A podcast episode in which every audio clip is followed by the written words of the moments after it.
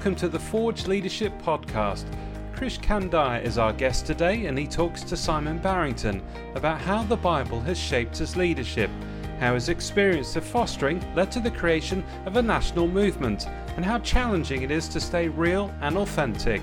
Welcome to the Forge Leadership Podcast. This week I'm joined by Krish Kandiah. Krish is an author, broadcaster and conference speaker. Uh, he's founded the charity Home for Good, and we're going to talk to him a little bit about that in a little while. But he's also a global ambassador uh, for Tearfund. He's written many books. Many, maybe you've read some. Uh, maybe you've listened to him uh, speaking. But we're delighted he can join us today uh, on the Forge Leadership Podcast. So, Krish, welcome. Hey, it's great to be here, Simon. Hey, Krish, tell me about your leadership uh, journey uh, deep into your memory. And, uh, how, how did it all start for you? When did you first realize that you might be a leader, that you might have a gifting of leader, and, and, and how did that grow over time?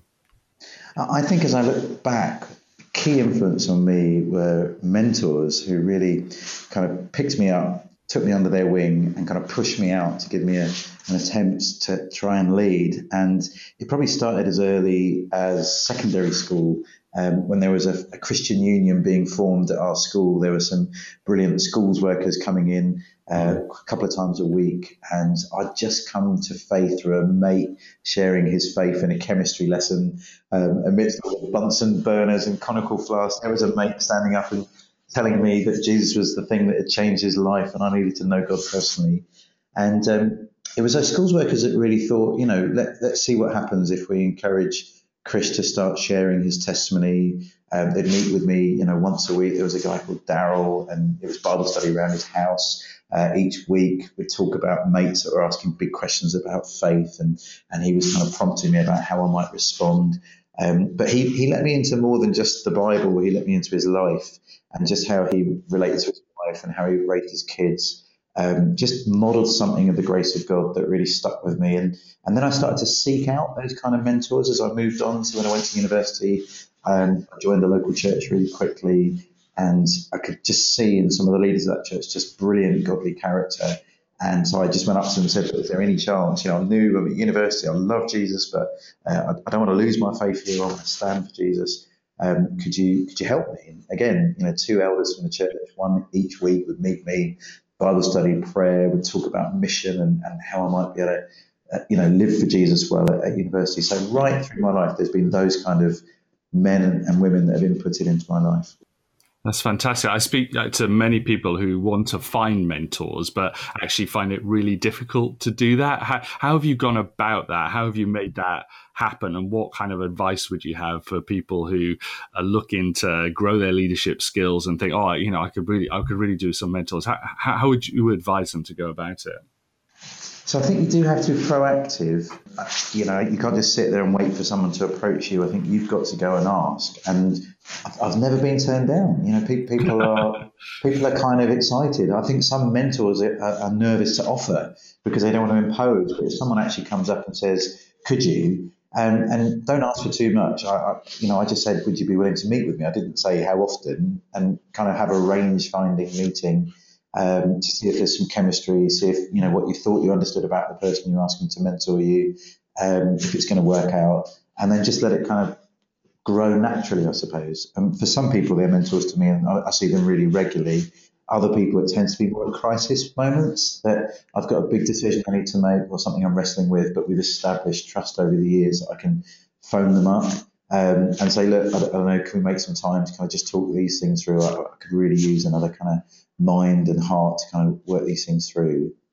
And I think the other thing for me is there are, they talk about three different types of mentors that they in the Bible, that whether you've got a Paul figure, someone who's kind of further on in the faith, and I've definitely had those role models in my life, um, but they sometimes talk about a Barnabas figure, someone who's alongside you, who's a peer, not necessarily um, in a different situation, but actually maybe in a similar kind of life stage to you. Um, and then they talk about Timothy's, so actually rather than just being a consumer of, of input from mentors, are there other younger Christians that you could be influencing and blessing? So I've tried through my life to have a bit of a balance between those three types of mentor relationships. That's fantastic. And how would you describe your core values that you bring to to leading? What are the kind of things that really shape um, who you are as a leader and, and how you lead as well? Yeah, that's a tough question. I, I know what I aspire to. Whether I accomplish it or not is different. I, I really want to be a, a person of integrity. I, I want what I say and what I do to match up as much as possible. It's very hard to ask people to do things that you're not willing to do yourself. So the call as a preacher and a Bible teacher and a communicator, I, I can't. I, I don't feel it's fair to ask people to go beyond what I'm willing to do myself. So um, that that sets a standard, then, doesn't it? If, if Scripture's you know, informing me about justice, I've got to call. I've got to call me and my family to kind of live it out before I call others to do so. So that's quite a high value um, for me. Yeah, and what, what kinds of what kinds of checks and balances have you got in place on the integrity um, piece? Because that, that seems to be a struggle for lots of leaders. Actually, is you know we want to live lives of integrity. We want uh, the promises that we make to actually be delivered. We want the things that we say we're going to do to be done, but sometimes we need people to say hard things into our lives, don't we, when they don't quite match up. Yeah, definitely. So I think, um, well, those mentors still play a role into my life. You know, people that I was in touch with as an eighteen-year-old university student are still in my life. I see them, speak to them. So that, that kind of longevity of relationship gives people a lot of permission to speak stuff into my life. Um, to be honest, my wife is a, a really helpful um, reality check um, in that, you know, we'll prep stuff together. Uh, we write all our books together. Um, and again, she, she can call us out and say, well, you know, I know we said that in the book, but, you know, we need to make sure we're living this. And what does that look like? And and, and that's really helpful. Um, and then a local church. You know, I'm, I'm really involved in my local church. I was, I've been in the same church for the last ten years. We moved to the town that we're in because there was a church plant happening that we could participate in. I've been in leadership of that church, not as the senior pastor, but as part of the leadership team. Um, and so, again, it, it grounds you. People know you. They see you day to day.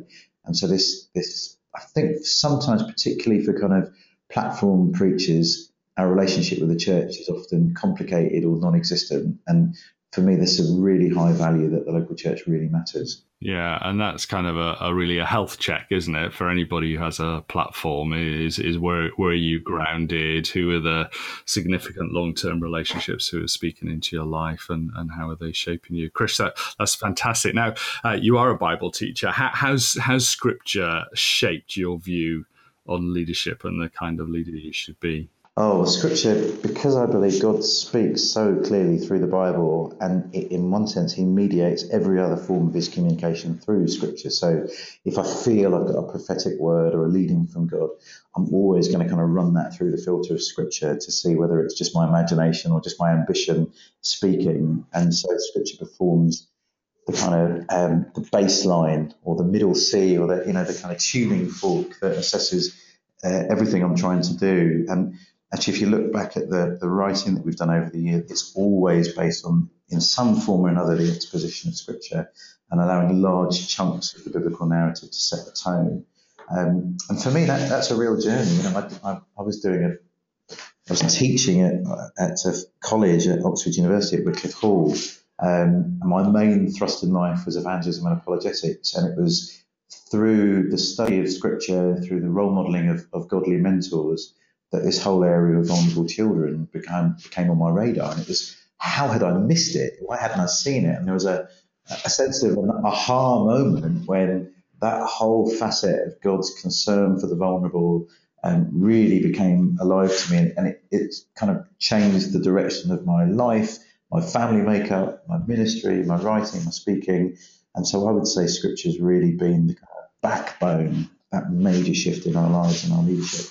And what's that practically look like for you in the way that you engage in Scripture on a daily, weekly, monthly basis as as you're allowing yourself to be a Bible-centered leader? How, how does that, you know, people will be really interested how, how that shapes out in practice.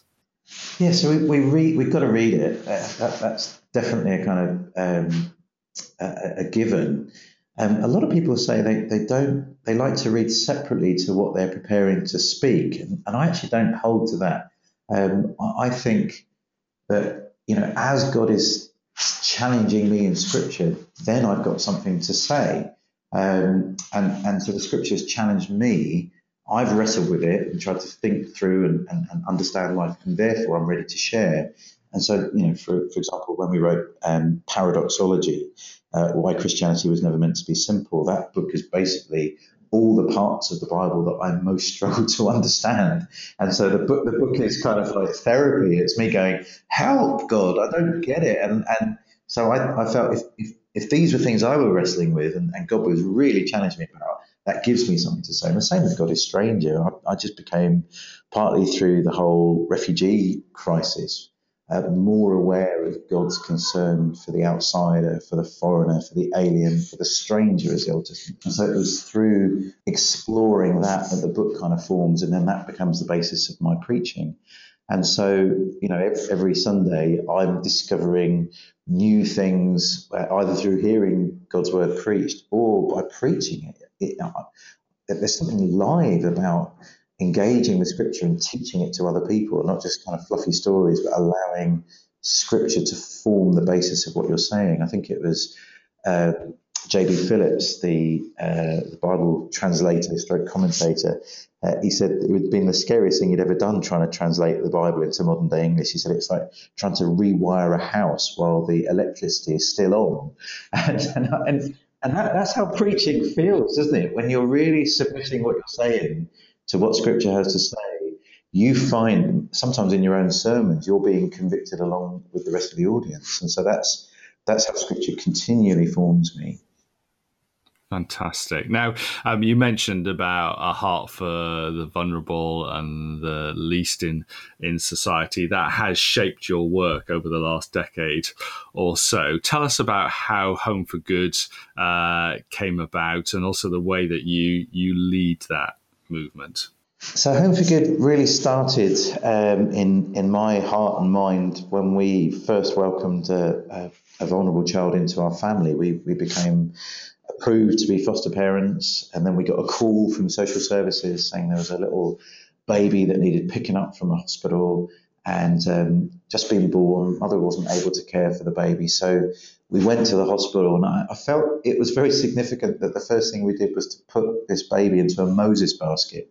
And I thought, hang on, Moses, you know, the first first foster child in, in, in the Bible, you know, first adopted child in the Bible. It's like, wow, you know, this is this is in the heart of God. And when we brought the baby home, our neighbour had, um, she said, look, I know you were, I knew you were going to have a, a, a child fostered at some point or another, so I'll be making this quilt for her uh, or him, whoever it's going to be. And here it is. And, and she said, look, this child's had a most difficult start in life.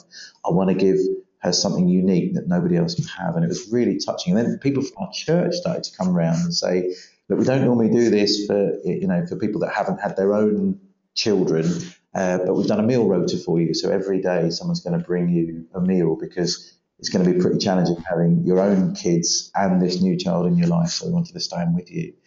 And and it just became viral within our church. Other people started to become interested in either, you know, standing alongside us or fostering or adopting for themselves. And uh, we became more drawn into that world and realised the huge numbers. You know, at that time, it's around five thousand children in the U K were waiting for adoption. Um, and we needed another nine thousand foster families. Um, and I was working for the Evangelical Alliance at that time and had good relationships with people like Care for the Family and the Church's Child Protection Advisory Service. And when I looked at their databases uh, combined, we had a reach to about fifteen thousand churches.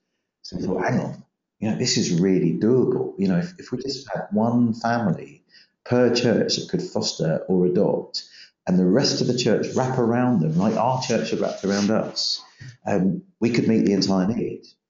And we thought, you know, this this is fantastic. And and I think for us that the three levels that it, it changed for us. One was, this is all about kids. This is not about finding children for families. You know, there are other organisations that do that. If it's infertility and, and you, you want a child, that's a really painful thing. The church doesn't deal with it well, but you often want a baby to, to replace the child you've been unable to have.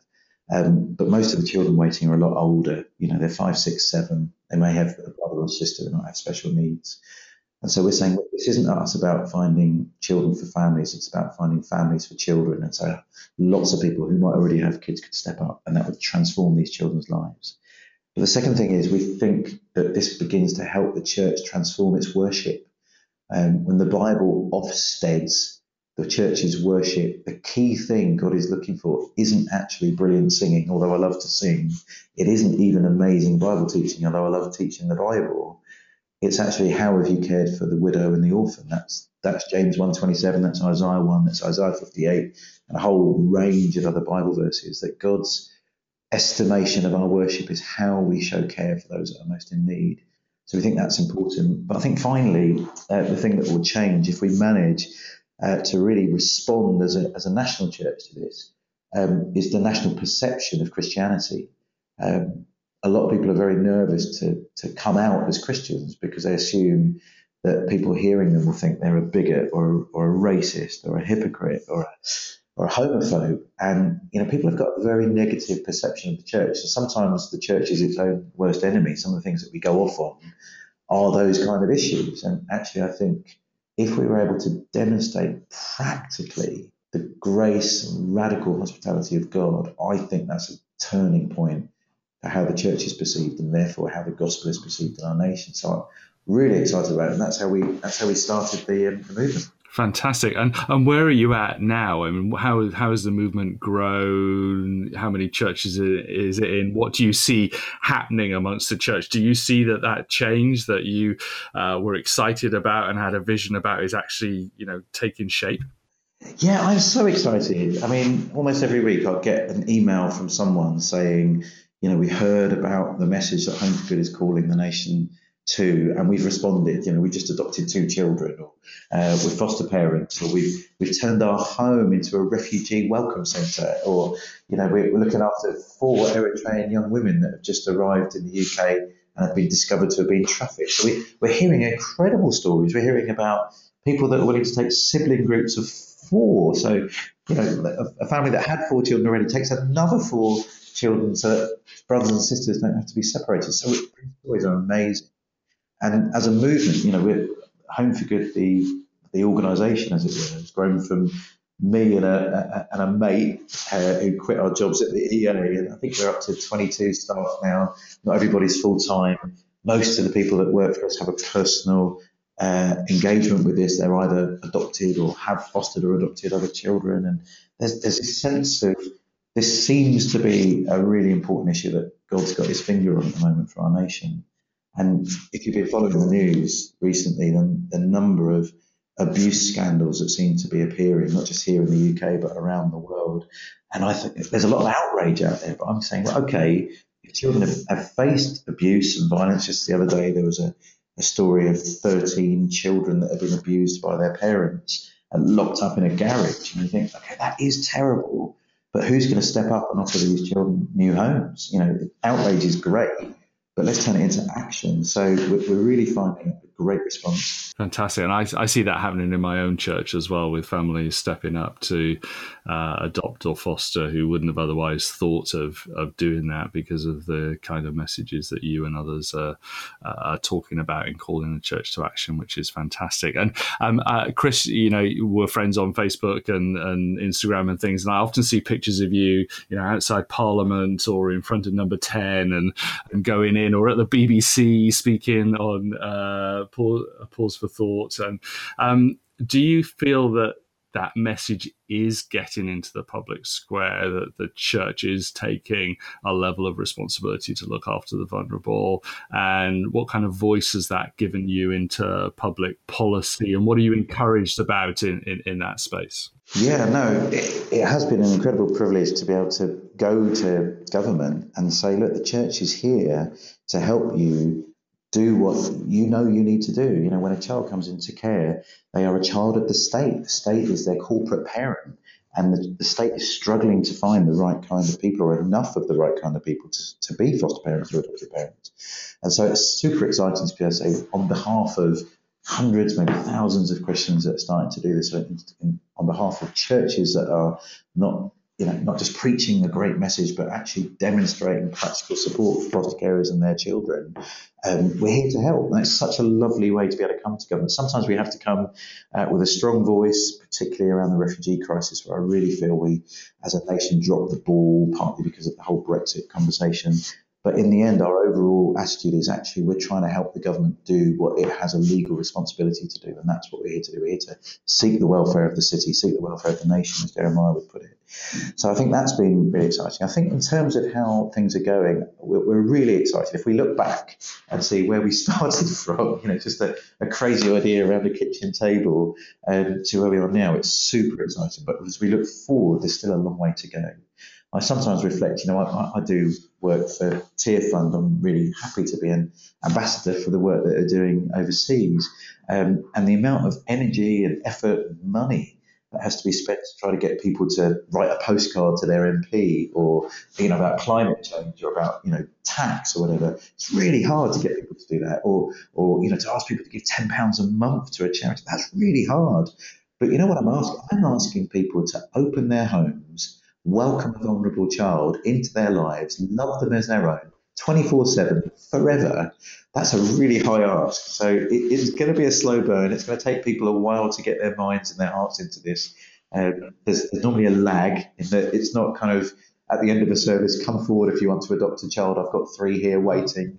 Um, it, it doesn't quite work like that. It's often a seed that gets sown, and it takes people quite a while to get to get their heads around it. And, and you know, I, I've got to have patience that, that that can happen. I mean, that was my story. It took me a while to get my head into it. Yeah. All these things take time, don't they? When you go in and talk to government, is the church well received? Are Christians well received? Is the message that the the church is, is acting well received? Or are there some real challenges there in still in terms of how Christians are, are perceived within government? I think it, it's it's mixed. I, I think negatively, I think we are sometimes known as only being interested in certain hot button issues. Um, and that's the only time that people will contact their M P, uh, normally with a kind of nagging, you know, postcard or a letter. Even Christian M Ps feel that sometimes, that, that they're not getting, you know, people don't understand some of the challenges that they're facing. They're not getting support for the, the kind of boring day-to-day but challenging stuff they've got to do. Um, so there's that side to it. But I think they recognise, you know, when, when the refugee crisis hit and we, we put out to our database that the government said we were going to take twenty thousand refugees over five years and the majority of them were going to be unaccompanied refugee children. That's what we were told. Thousands of people came forward to say, let's, we want to help. And when we go to the government, look, there is an appetite in the church, and actually with that campaign outside of the church too, they're excited, you know, so we get a call when some disaster happens, said, can you help? And we're thinking, well, yes, we can. So they recognise that the church is one of the only mobilising social institutions that really exists out there. Uh, I mean, other faith groups as, as well, but still the church is the biggest. Um, and they can recognise that. Um, and it's it's about how do we help this attitude to be normal throughout the year, um, and also for the for the government to realise that we're not just there for emergencies, but we've got other roles that we'd like to play as well. So I think it's mixed, and, and I hope I can be a bit of an ambassador for the church and what we can do when it's great. And I hope I can be a little bit of an ambassador for politics, because for a lot of Christians, they're very nervous about political engagement. And I think it, it's a really important part of our role as Christian citizens. And, and what would you say to people who are listening to this and thinking about how can I get involved in Home for Good? How can I get involved in politics? How can I get involved in standing up in the public square? How can I stand up for biblical values in a pluralistic and postmodern uh, society? I'm afraid, I'm nervous, I'm fearful. Uh, encourage me, Krish. how, how, do, how do I do that? Oh, great question. Well, I'd love for people to get in touch with me personally. I'm always keen to connect. Um, as you know, I'm pretty active on social media, so if people have questions, just do drop me a line. Um, Home for Good, we have a helpline uh, that's always ready for people to kind of uh, phone up. There's a friendly Christian person at the other end of that line, really keen to kind of talk to you. Um, so I'll give you the number. I should have been, had that prepared, shouldn't I? Um, so yeah, people just call in the office. The number is oh three hundred, oh oh one, oh nine nine five. And we've actually got a political advocacy team here now. So if people are particularly moved about the plight of vulnerable children, how they might lend their voice or lend their skill, then just phone up and we'll we'll be back in touch with you very soon. There's some really big things going through government at the moment that it would be really great to have more Christians speak about. And maybe that could be an entry point. You know, we're really keen that we start somewhere that doesn't sound like the kind of the, the only things that the church is interested in. So why don't come alongside us as we speak up on behalf of vulnerable children? Um, that's a really cross-party thing. You know, we don't belong to any political party uh, as an organisation. We're keen to challenge, but we're keen to encourage all uh, political parties to take responsibility for vulnerable kids. So why don't come on, join our, our way of speaking up. And we really want to get that tone right. You're so right that we've got to understand this particular moment. We're not living in Jerusalem. That the, the, you know, the Old Testament, New Testament doesn't... Um, we can't call the nation to obey biblical principles that they don't believe in or agree in. We've got to persuade people that this is for the common good, some of the Christian things that we're standing up for. Um, and we can't expect society, a, a secular society in one sense, uh, to abide by Christian values, but we can speak up for them and show their value and their worth um, in a pluralistic society. And getting that tone right between challenge and encouragement is something that we're really working hard on. And again, if people have got expertise they'd love to lend us, we'd love to hear from them. But you know, we, we've made some progress already. I know you guys are doing fantastic work, and uh, really applaud that, and I'm really encouraged by what you're sharing uh, with us about Home for Good, uh, Krish. Now, through your leadership journey, um, you don't found an organisation or be a global ambassador or engage in politics without making some mistakes along the way and, and learning things along the way. What are the things they didn't teach you in Bible college or didn't teach you um, in university uh, about leadership that you learned along the way that you'd like to pass on to people who are thinking, you know, I'd like to have a go at this stuff. I'd like to get engaged. Uh, I want to be a leader. I believe God's gifted me in that way. What, what would you pass on to them? Oh, that's a great, great question, Simon. Uh, too many things, I guess, but um, a couple that might be helpful. Uh, one is um, just to ask more questions. Um, don't just accept things on face value. Ask questions. Um, I know for us, before we started Home for Good, we really spent a lot of time in research. We wanted to find out what was already going on out there. We didn't want to replicate the wheel. Um, there's enough things that need gap fixing in the world for there to be, you know, two or three or four Christian charities all doing the same thing. So we were really looking for a, a U S P. What is it that we alone could bring? And as far as we could see, there was no one really championing this cause around fostering adoption within the church and the wider community. So that, that took a lot of time, and, and we were ready to kind of hand it on, just say, well, okay, we could get behind someone else's vision if they share it already. So we really weren't looking to start a new entity. In, in my estimation, there probably are too many entities out there at the moment, and some there should be more kind of collaboration and joining up and synergy. And, and, and so, you know, before you start something, ask a lot of questions. Um, I, I think there have been times in my life I've been kind of dazzled by um, power or status. Um, and again, my wife's been really great at helping me see through that. And um, I think looking back, there were times I should have listened to my wife before taking on certain roles or certain things. Um, and so, you know, we, we should listen to our spouses. They know us really well. We've committed to join our lives together with them. Um, and, you know, I suppose those are some of the regrets. I didn't heed the wisdom of, of my dearest, closest friend at some key points in my life. Um, saying that, God in his grace is so amazing that he can take even, looking back, what seemed like really not very good decisions and turn them for good. Um, and that's the incredible redemptive power of our God. But, you know, things could be different if I listened. Krish, thanks for being so honest with us, and, and thanks for sharing your heart with us today, for uh, leadership and for the way that you lead and the way that you uh, give the church a voice uh, for the most vulnerable in society, into wider society as well. Appreciate everything you're doing. Are there a few things that people could pray for you uh, for as we come to a close? Yeah, I, we really appreciate prayer. There's so many opportunities in front of us. Um, this whole area of, of looked after children and care is, is massive, a huge number of issues. You know, for, for example, there are too many orphanages in the world. There need to be children not living in institutions, but in families. Um, and and the biggest supporters we can find of, of orphanages around the world are well-meaning, loving Christians, often in places like the U K and the U S and Australia. Um, and and I'm really convicted about that. Um, but is that something that I need to champion and, and fight, or is that someone else's fight? So trying to hear from God, you know, what, what the scope of this particular calling is, uh, really value that.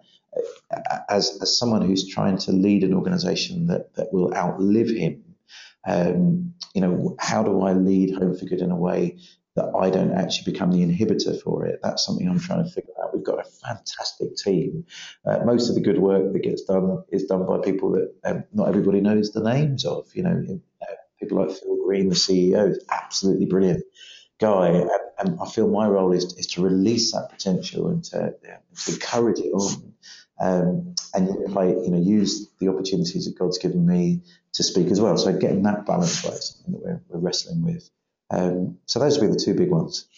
Fantastic. Well, Krish Kandiah, thank you so much for joining us on the uh, podcast today. We'll continue to pray for you and uh, just encourage people who've been challenged by what Krish has said uh, to get in touch with the Home for Good uh, team. If you're challenged about adoption or fostering or speaking out for biblical values in, in society, then uh, Krish is your man to get in, in touch with in the Home for Good team. Krish Kandiah, thanks so much. My pleasure. If you enjoyed today's interview, you can hear both Simon and Krish live at week three of the Keswick Convention this year, which runs from the twenty-eighth of July to the third of August. Thanks so much for listening to the Forge Leadership Podcast. For great content every week, please subscribe at w w w dot forge dash leadership dash podcast dot com.